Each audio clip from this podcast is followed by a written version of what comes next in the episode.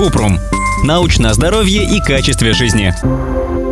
Что нужно есть, чтобы выросла грудь? Размер груди во многом определяется наследственностью. Также на него влияют масса тела, гормональный фон и менструальный цикл. Например, грудь может временно увеличиться перед менструацией, когда гормон эстроген увеличивает протоки молочных желез.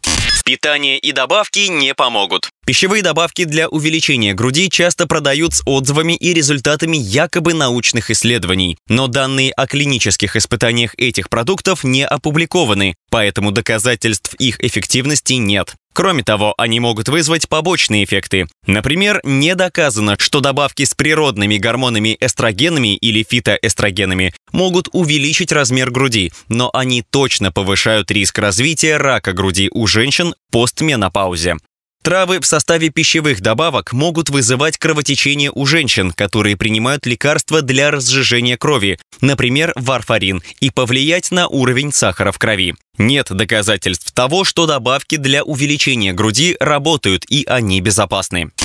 Что нужно для здоровой груди? Естественный способ улучшить внешний вид груди – укрепить мышцы груди, спины и плеч. Для этого можно попробовать упражнение на осанку, отжимание от пола, отжимание от стены узким хватом или жим гантелей лежа от груди.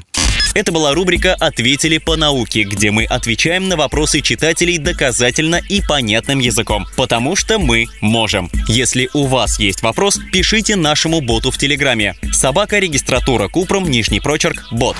Ссылки на источники в описании подкаста. Подписывайтесь на подкаст Купрум, ставьте звездочки, оставляйте комментарии и заглядывайте на наш сайт kuprum.media. Еще больше проверенной медицины в нашем подкасте без шапки. Врач Врачи и ученые, которым мы доверяем, отвечают на самые каверзные вопросы о здоровье. До встречи!